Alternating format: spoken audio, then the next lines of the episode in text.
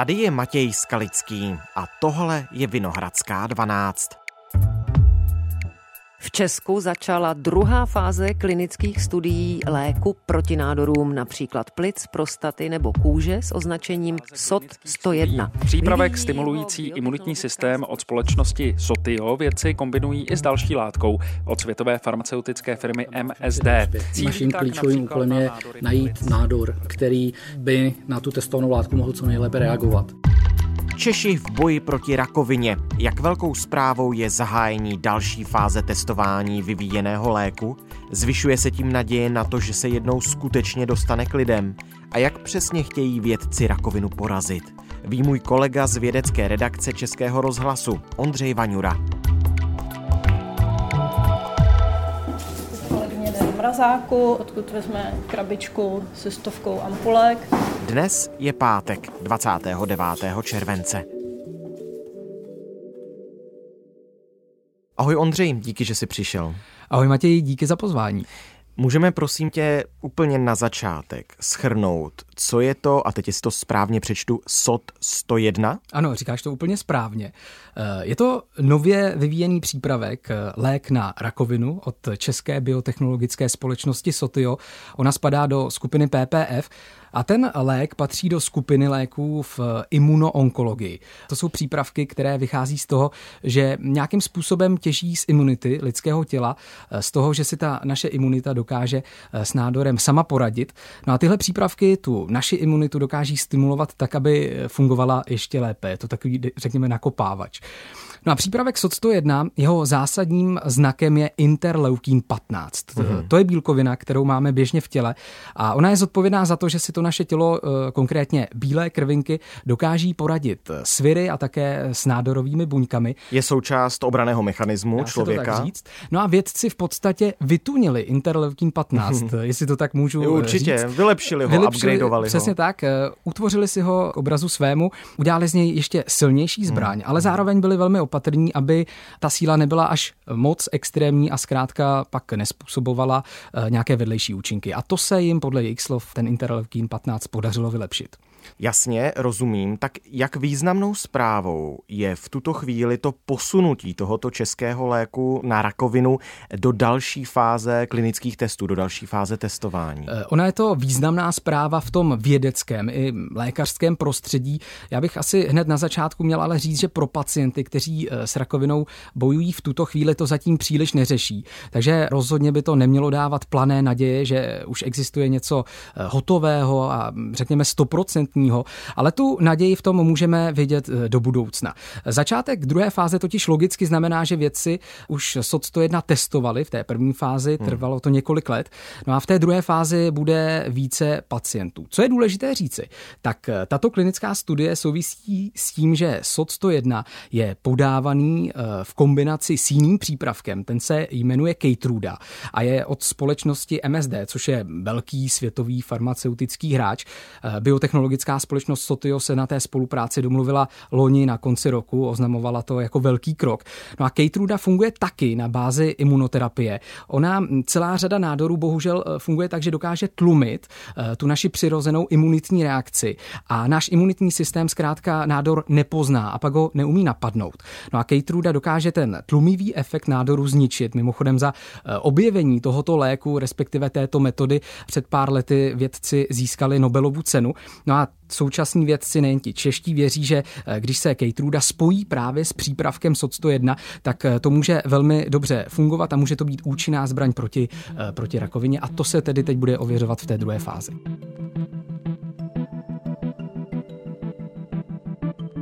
My bychom tady asi měli zmínit, že těch fází klinického testování obvykle několik, eh, tři základní ano. před uvedením na trh, pak čtvrtá, kdy se eh, monitoruje bezpečnost, účinnost toho léčiva ještě v době, když už ho lidé používají. Teď se tedy ten lék dostává do druhé fáze klinických testů.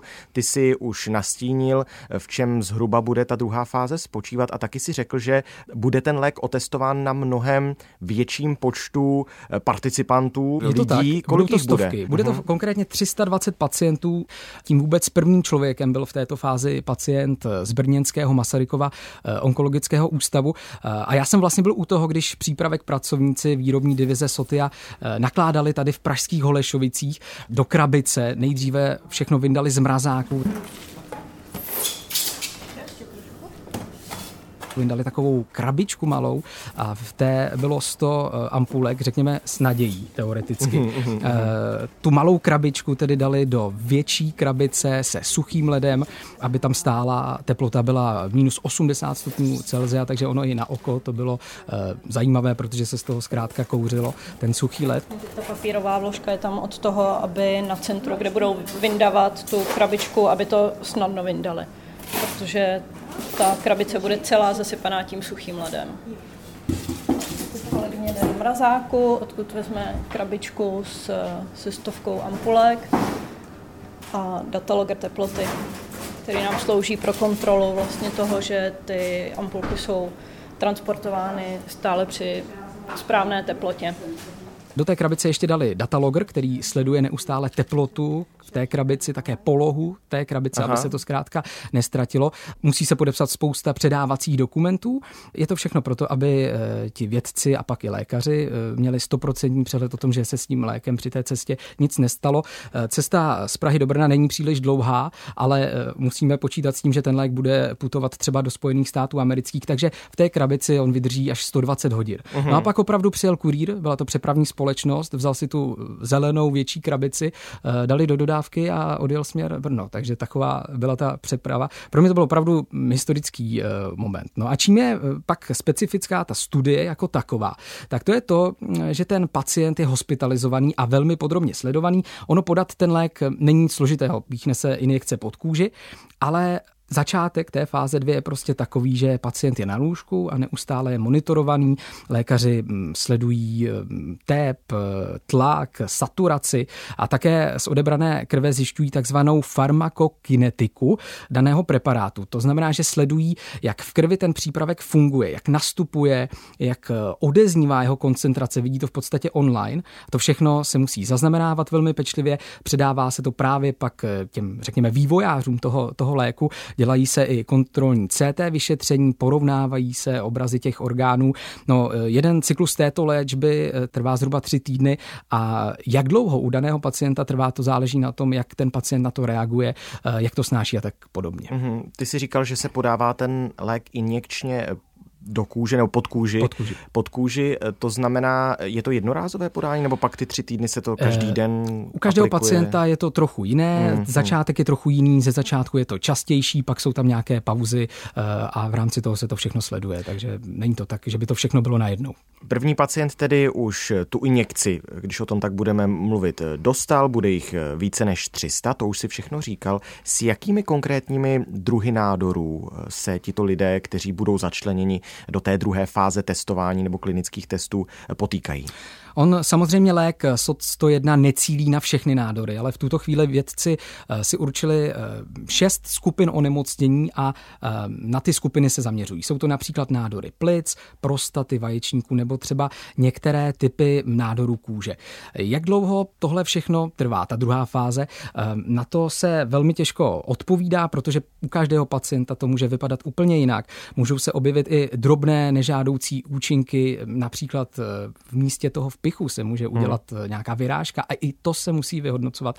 Takže ta druhá fáze potrvá tak dlouho, dokud eh, vědci a lékaři nenazbírají dostatek dat. To hmm. je taková asi univerzální odpověď. Bývají to měsíce až možná i roky, že? Um, aktuálně to mluví o měsících, ale může se to, může se to prodloužit. Hmm. Jak budou ti lidé vybíráni, nebo už jsou vybráni? Řeší se tam věk, odkud jsou, budou všichni z České republiky? Rozhodně nebudou z České republiky, bude to z různých zemí Evropy a hmm. také ze Spojených států amerických. Eh, v Česku Sotio zatím spolupracuje s Masarykovým onkologickým ústavem v Brně. Eh, v rámci těch ostatních zemí vždy to budou prestižní podobné ústavy, kde zkrátka se lékaři podílí na vývoji těch nových eh, léků. Každá studie obecně má jasně přesně daná kritéria už před začátkem výběru pacientů. Konkrétně u druhé fáze přípravku SOT 101 jsou ta kritéria poměrně široká. Já jsem se o tom vlastně bavil s lékařem, který byl u toho vůbec prvního podání přípravku v Masarykově onkologickém ústavu, eh, což je Petr Grel. Ty kritéria se můžou velice, velice různit eh, a konkrétně tato studie fáze 2 jsou ty kritéria poměrně široké a, a vlastně pacient, který je zařazený, který byl prvně zařazený, splňoval kritéria, eh, to znamená, že má určitý typ nádoru, určitý rozsah nemocní, absolvoval určitý typ, eh, typ léčby, takže ono se to liší studie od studie. Jsou tam uh, řazení pacienti, kteří už v podstatě absolvovali ty dnes běžné a pro ně nejlepší podle lékařů uh, používané způsoby léčby, což jim ale bohužel nepomohlo hmm. a ten nádor mm, začal znovu růst. Lékaři jim pak tímto zařazením v podstatě nabízí jakousi další možnost. Ale eh, je potřeba říci, není to tak, že by teď eh, se jakýkoliv pacient onkologický mohl přihlásit do té studie. Vždy je to samozřejmě po tom procesu výběru v tom konkrétním centru.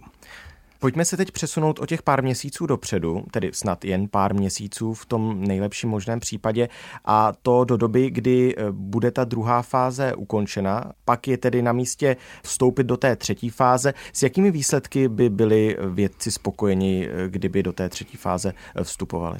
Cílem té klinické studie je teď ukázat, jestli má ten lék pro pacienty nějaký opravdu reálný význam, velmi zjednodušeně zkrátka, že jim to pomůže. Když jsem mluvil o tom, že budou ty skupiny pacientů, vždy s různým typem nádoru, tak v každé tedy bude zhruba 50 lidí a vědci potřebují vidět účinnost aspoň takovou, že 20% pacientů v každé té skupině mm-hmm. ten přípravek SOT 101 v kombinaci tedy s přípravkem Keytruda pomohl. To znamená, že nádor nerostl nebo že se dokonce eh, začal zmenšovat. A tohle zatím oni nevědí eh, z té první fáze, uh, oni už to už vědí. proběhla. Oni už to vědí, mají data, samozřejmě z menší skupiny pacientů. Pan profesor Rade Radek Špíšek, mi, generální ředitel Sotia, mi eh, zmiňoval eh, skupinu 16 pacientů a u šesti z nich se skutečně ukázalo, že ten nádor eh, se začal zmenšovat, že zkrátka ta léčba fungovala mm-hmm. a fungovala tedy kombinace SOT 101 a Keytrudy i u těch pacientů, kde třeba ta Keytruda samostatně neměla žádný efekt. Takže i to dává vědcům naději. Ondřej, ty jsi zmiňoval 20%. Ona šance, že v budoucnu bude ten lék běžně užíván, je teď podle vědců také zhruba 20%. To vypadá jako poměrně malá pravděpodobnost. A nebo je to v kontextu vývoje nových léků vlastně docela slibná vyhlídka? Já bych řekl, že právě v tom kontextu toho vývoje je to velmi slibné. Uhum. Já ten vývoj SOC 101 sleduju dlouhodobě a v průběhu času natáčím právě s profesorem Špíškem. To je světově uznávaný odborník, on se dlouhodobě věnuje výzkumu právě imunoterapie v onkologii. I proto je generálním ředitelem té české biotechnologické společnosti Sotio. No a vždycky se Radka Špíška ptám, jak aktuálně tu eh, danou šanci vidí v ten daný moment. Na začátku je totiž ta eh, šance malá, mizivá. Představme si to třeba jako, že hrajete loterii. Ta pravděpodobnost na výhru je mizivá. Ale tím procesem vývoje toho přípravku se ta pravděpodobnost na úspěch eh, logicky zvyšuje, když eh, vědci jdou krok po kroku. No a Radek Špíšek mi ještě loni na podzim zmiňoval 10% šanci a teď už je to tedy 20%. Takže se zvyšuje. Eh, a docela rychle. Zpráva, že vidíme známky účinnosti v té fázi 1, to je skutečně výborná zpráva. Jak pro nás, tak, tak pro pacienty. A ta fáze 2 je extrémně důležitá důležitá v tom, že na těch 50 pacientech potřebujeme vidět, že aspoň u 20% z nich vidíme nějaké známky účinnosti na té testované látky jak jsem říkal, kdykoliv to může přestat, kdykoliv se to může pokazit, objeví se problémy, vedlejší účinky a nic z toho zkrátka nemusí být. Ale těch 20% je v tomto kontextu docela dost a proto ta naděje a ten částečný optimismus i s ohledem na ty výsledky z té eh, první fáze klinických studií. Ono vůbec je úspěch to, že se teď bavíme o druhé fázi Přesně klinického tak? testování, protože v klinických testech je spousta příprav, Přesně jen tak. málo, který to dotáhne až úplně do konce. Pokud by se to skutečně povedlo a dostali jsme se přes tu třetí fázi eh, klinických testů, tak v jakém horizontu se teď bavíme, kdyby se ten lék mohl skutečně dostat do běžné klinické praxe? tak pokud by všechno šlo opravdu podle plánu, neobjevily by se ty komplikace, tak by Sotio eh, mohlo o registraci přípravku požádat zhruba za tři roky od teď. No ale pak by ještě začal ten proces schvalování těmi kontrolními institucemi. Tam těžko odhadovat, jak dlouho by to trvalo. Takže zkrátka je to ještě proces na několik let a věci jsou v tomhle velmi opatrní, aby dávali nějaká konkrétní data. Je to logické.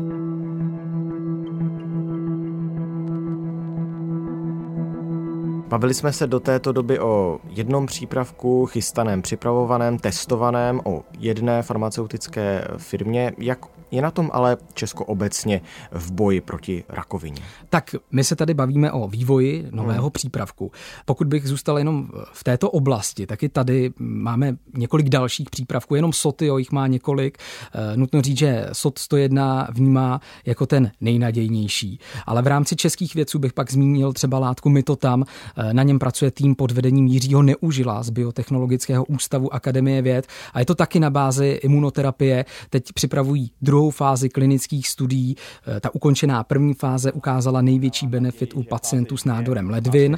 Nám se podařilo stabilizovat nádor u některých pacientů a u několika pacientů se podařilo ten nádor zmenšit. My jsme v té fázi... V jednom z případů došlo dokonce ke zmenšení toho nádoru až 30 násobně.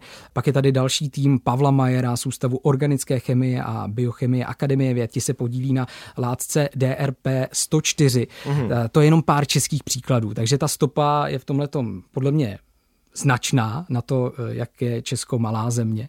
No a co se týče boji proti rakovině, eh, toho, jak dokážeme pečovat o pacienty, tak eh, si myslím, že na tom nejsme vůbec špatně. A tady bych se asi opřelo údaje britského týdeníku The Economist. Ten Česko loni vůbec poprvé zařadil do svého indexu, který můžeme vnímat jako žebříček připravenosti zemí na boj s rakovinou. Analytici tam hodnotí opravdu spoustu detailních věcí ve třech různých kategoriích, mimo jiné i ten vývoj nových léků a tak podobně.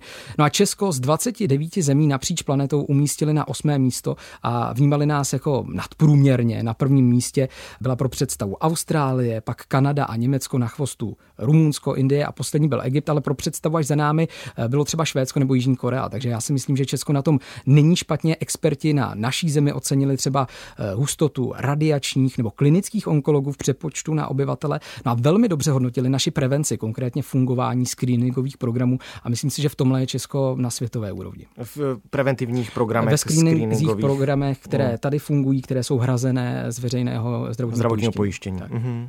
No a obecně, pokud se vrátíme k vývoji nových léků, protože přeci jenom znovu řekněme, že je to průlom, když se lék dostane do té druhé fáze klinického testování. Ty už si zmínil sám, že je to pro tebe samotného, který se tomu věnuješ nějakou dobu už eh, historický moment, tak je Česko ve vývoji nových léčiv obecně eh, na špičce Evropy? No, budu se možná trochu opakovat, ale na to, že opravdu nejsme největší země, nejsme vůbec nejbohatší země, tak bych řekl, že naši věci mají velmi dobré jméno. Hrají v tom poměrně prim. A to není jenom můj názor, já jsem se o tom bavil se spoustou odborníků i ze zahraničí. Například eh, jeden z nejcitovanějších odborníků na imunoonkologii současnosti eh, Lorenzo Galuci, tak ten právě vyzdvihoval tu úroveň českých vědců i českých firm. Takže hm, já si myslím, že jednou bude lék na rakovinu, který bude funkční a který bude s českým podpisem. I třeba tak, že naši věci se budou podílet aspoň na hm, části vývoje nějakého konkrétního přípravku, protože samozřejmě samozřejmě vývoj nových léčiv je mm, globální záležitostí. Odborníci mají mm, kongresy, kde řeší ty směry nových eh, léků a vývoje. Takže já si myslím, že je téměř stoprocentně jisté, že jednou budeme mít funkční lék eh, na rakovinu. A teď je jenom otázkou, jestli to bude za pět let nebo za 30 let. A myslím si, že Češi v tom budou hrát roli. Ta cesta ale bude ještě samozřejmě velmi dlouhá, nicméně teď jsme udělali poměrně zásadní krok předu. A budeme sledovat, jak se to bude vyvíjet dál. Tak díky moc, že jsme o tom teď tady spolu mohli mluvit. Já díky za pozvání. Tohle už je všechno z Vinohradské 12, z pravodajského podcastu Českého rozhlasu. Dnes s Ondřejem Vaňurou, vědeckým reportérem, který se mimo jiné zaměřuje na vývoj nových léčiv proti rakovině. Je tu opět pátek a tak tu mám víkendovou pozvánku na poslech epizod, které jsme tento týden uvedli. Věnovali jsme se demolici vepřína v letech u písku, zajímala nás diagnostika ADHD u dospělých, a ptali jsme se i na to, co může způsobit obrovský požár v Českém Švýcarsku a proč přibývá útoků vlků na ovce v Beskydech. Všechny tyto epizody najdete jako vždy na webu iRozhlas.cz, v aplikaci Můj rozhlas a ve všech dalších podcastových aplikacích. Příští týden začíná prázdninová Vinohradská 12. Máme v srpnu nachystanou řadu předtočených epizod s tématy, na které by jinak nevyzbyl čas. Zároveň jsme získali pětici textů od renomovaných zahraničních médií. Každý jeden z nich jsme načetli a vydáme jako speciální epizodu. Začínáme už příští týden. Naslyšenou v pondělí.